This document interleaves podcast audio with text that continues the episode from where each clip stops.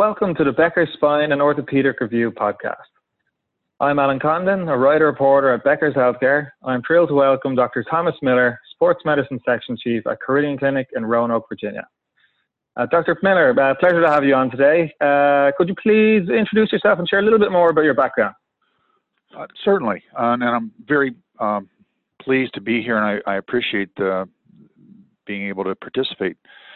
I am the section chief for sports medicine at Carilion Clinic and Virginia Tech Carilion School of Medicine. I'm also the vice chair of the Department of Orthopedic Surgery as part of my responsibility here, I manage a uh, co-branded uh, outpatient surgery center in Roanoke, and I am also responsible for the uh, hospital system's ambulatory uh, operating room uh, sites.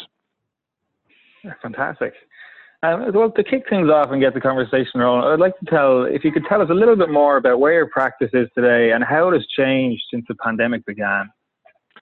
My practice is at a um, actually a, a, the central hub of a healthcare system. It's a level one trauma center. It's affiliated with uh, medical school and residency training programs. So that part of things is is um, very much along the academic and tertiary referral component of uh, care. The other side of that is um, in in the Commonwealth of Virginia you can sort of look at it as areas that that had high exposure and high incidence of COVID versus uh, significantly lower, and and the state was lumped into one large conglomerate at one time until people realized how how uh, separate it uh, was as far as that. So Northern Virginia and the Tidewater area, Richmond, uh, had much higher numbers than we do here. Uh, our numbers have remained relatively low. We have not seen the, the high pressure on our system as far as hospital admissions or management of uh, patients. We are seeing gradual increases in, the, in our numbers of uh, positive patients, but that's, I think, very much tied to increased testing capability and mandated testing associated with elective surgical procedures. So before all this, uh, I would be the first to say that that our health system and our uh, across the board, all of our operating rooms, were significantly ahead of uh, any projections that I think anybody would have come up with as far as case volumes and case numbers and uh, you know any any metric that you would use. That that ground to a halt. Um, and we moved into a very restricted phase of surgical permissions is the best way I could put it, where we had our in-house definition of what were essential surgeries or emergent surgeries, and and I think our system, like many other systems, came up with with very similar criteria for what cases could appropriately be done uh, during COVID, regardless of what our numbers were. Here, we we planned to try to minimize risk and not overburden the system and as things have stayed stable, and and even for us, our our short spike uh, has started to flatten out. We've re- returned to an elective and and um, more routine surgical practice, albeit with front end screening that we did not used to use before. Mm-hmm. Uh, and looking a bit further ahead, uh, where do you see your practice headed in the next 18 to 24 months? I'm curious to hear what you see being different then and what you think will remain the same.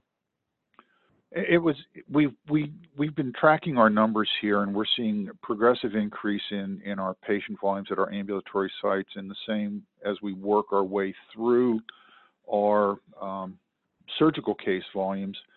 And it's been interesting. The patients who have come back in um, post restrictions are coming in because they're still planning for elective surgeries as as if none of this existed. They're, I think they're very well aware of the potential risk. They have problems that they wish to have addressed. And when I see somebody come in now, they come in and they they're here to be scheduled as if this never occurred.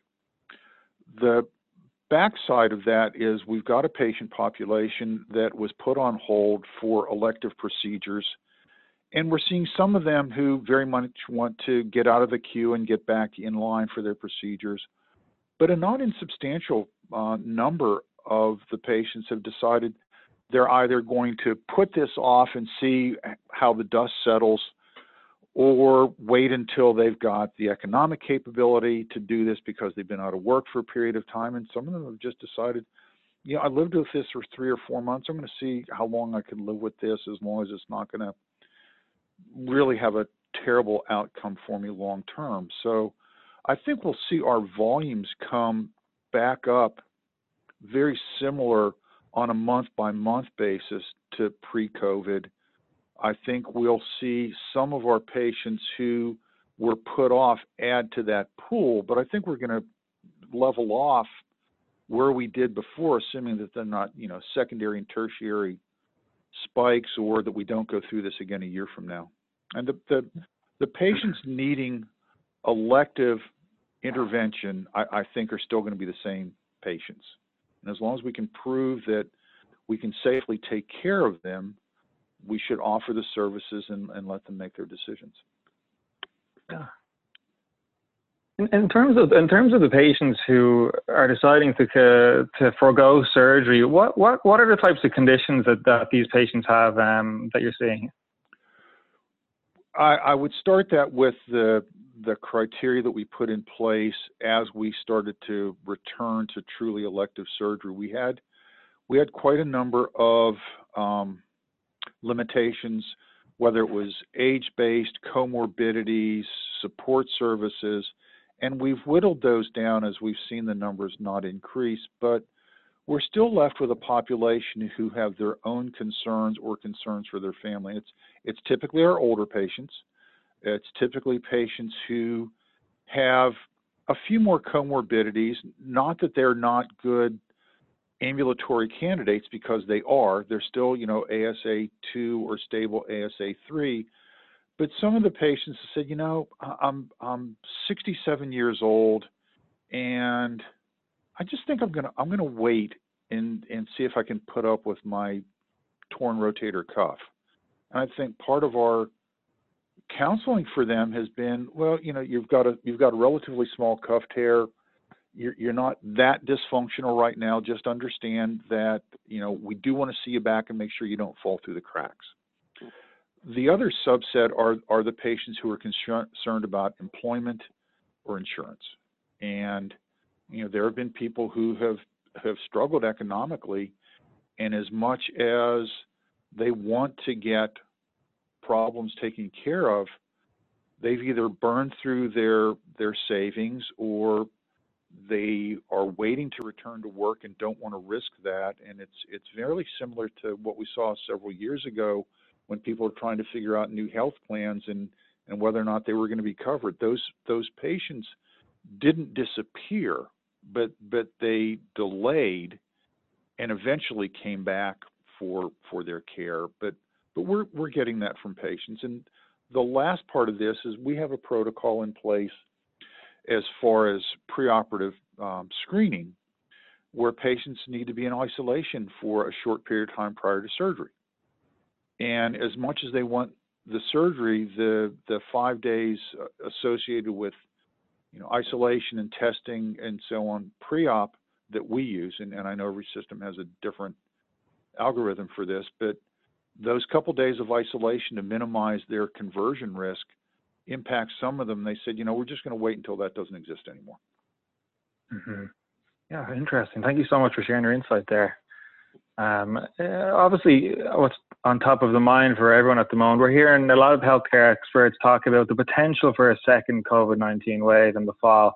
So, just curious to hear what, what preparations your practice is making for that potential second surge if it were to happen.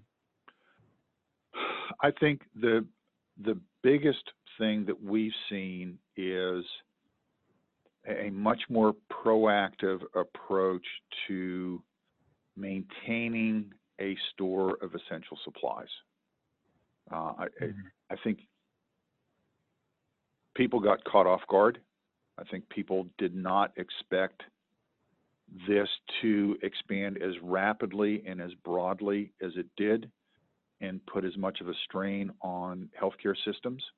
I think healthcare systems have gotten much smarter that, you know, the just in time supplies may not be the best idea and and as supplies are available a, a reasonable stockpile that you work through and continually replace rather than we have enough for a brief period of time because our supply chain has always been so consistent. I think we've become, I would expect most care, healthcare systems have begun to not completely trust a smooth supply chain and, and try to put things aside just in case. Mm-hmm. And I know you touched a little bit on the, the economic difficulties that some patients are experiencing now. I'm, I'm just curious if uh, you could touch a little bit on if that second spike were to come in the fall, how big of a, how significant of an economic uh, impact would that have on the orthopedic field? Well, you know, our our system pretty much, aside from truly urgent and emergent surgeries, shut itself down. We converted as much as we could to telemedicine. We really restricted our face to face visits, and we were able to manage our patients. Uh, but I think the word that nobody wanted to use is that we were truly dealing with rationed care. And you ration care and you try to mitigate impact to your patients um, by by choosing as best you can. But we already know that there are patients who have delayed their care, and I think there will be patients who are impacted if we go through a second wave and this happens again. From an economic standpoint, you know, I think it seems like we've weathered this first storm, but but it's like anything else. You can only weather so many storms before you know you're you're done with your savings. You're done with the whatever economists recommend that you put aside, and and now now now you're past the giving up frills and you're past X, Y, and Z, and now you're digging into the to the really important stuff that you try never to get into. So, mm-hmm. um, it would it it will be a, a big economic issue if there's a second wave and we have to go through another shutdown. Um, we've just kind of come through this and have our head above water, and the only the only part that I can see is people have um, become somewhat less reliant on that everything is always going to be so nice and smooth and consistent and have become much more realistic about you can't you can't plan on your volumes always staying at the rate that you're seeing you have to be a little bit uh, have a little bit of a jaded eye when when things are going well mm-hmm. absolutely and, and during the pandemic obviously there was a lot of discussion about what is considered essential surgery how do you think this discussion will affect orthopedic and spine surgery going forward? You know, it's looking at articles that have come out, uh, talking to folks in other centers. I think there was, at least in orthopedics, uh, a fairly good consensus about what constituted essential surgery. And essential surgery, you can take emergent surgery where nobody would question, and and th- that didn't change at all. And then it came down to if you're delaying intervention, is it going to affect the patient's long term outcome? Is it going to be more difficult to do the surgery? And, and that's one that didn't get discussed quite as much. Um, everybody kind of looked at it and said, yeah, if I put this surgery off, the, the outcomes are really going to be poor. Um, we, we, need to do this now. This is simply not something that you should delay and then try to figure out how to work around later. But that other part of it is is this going to be technically more difficult? I think people got more realistic about as things went on and they said, yeah, I could put this off, but boy, it is really going to be hard to do this in three months. It's just, you know, we're going to have to work around scar. We're not going to be doing a primary, you know, reduction of a fracture. We're going to have to take down callus and yeah, they won't die if we don't do this, but but we can't guarantee or at least look for as good an outcome. And I think that is a good definition of essential surgery. Um, what what are the impacts to the to long-term outcome to the patient? And if you can't figure out a way to reduce those, then then maybe you need to think of this as as essential. And and you know we're we're not cardiac surgeons, we're not vascular surgeons. Um, so you know for the most part, people don't don't die when when we do or don't do surgery, but their long-term functional outcomes can certainly be impacted. And you know, I've heard from other systems about patients who who had significant neurologic deficits who were put off, and and they may not get recovery.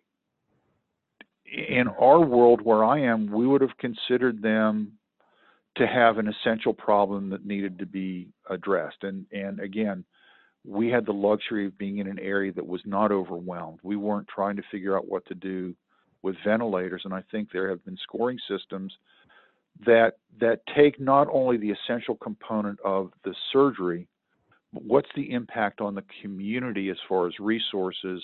What would be the impact if they have to go to a unit bed or stay overnight?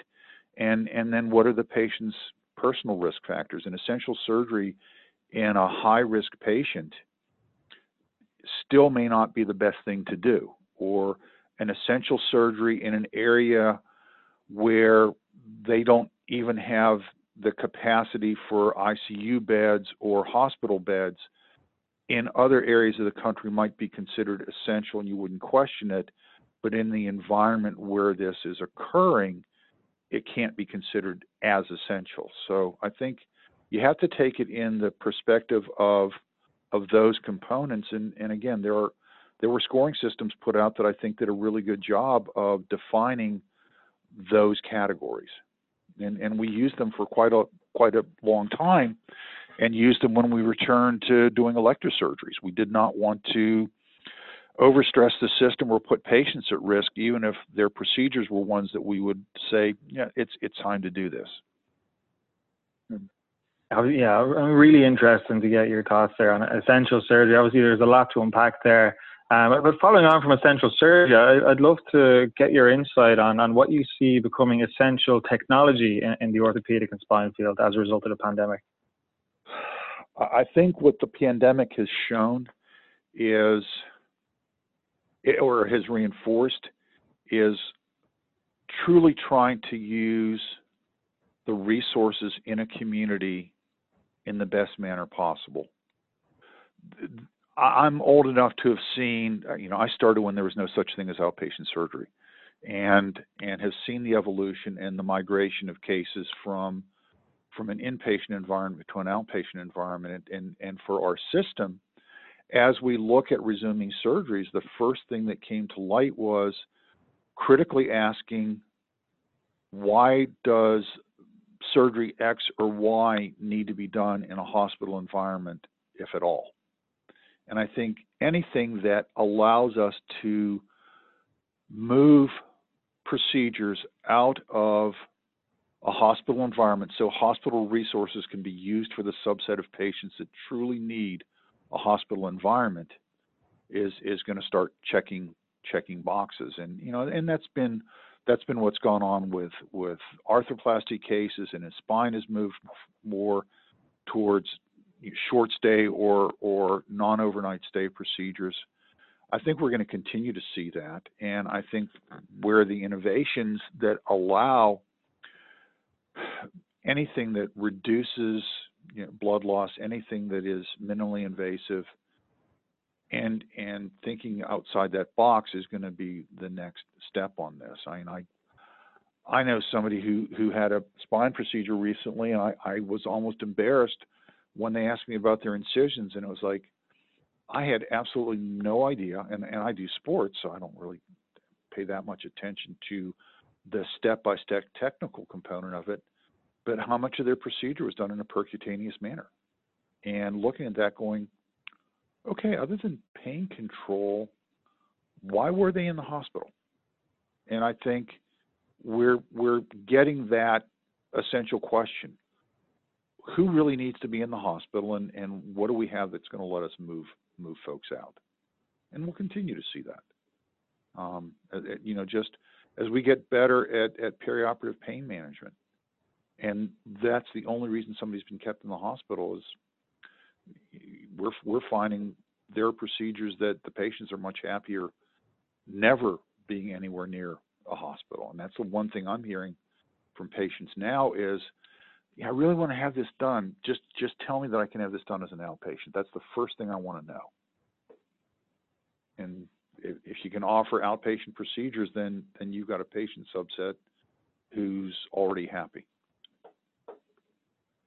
Mm-hmm. Yes, it's definitely a, an interesting trend to keep an eye on, and I'm, I'm sure as a result of the pandemic as well, it'll continue to sharpen the drive from these procedures to be formed on an outpatient basis. Um, Dr. Miller, I'd just like to really, really thank you for, for your time today. It's been a real pleasure speaking to you, and thank you again for sharing your insight and joining us on the Becker's Spine and Orthopedic Review podcast. It's been my pleasure. Thank you very much. Fantastic. I, I thought really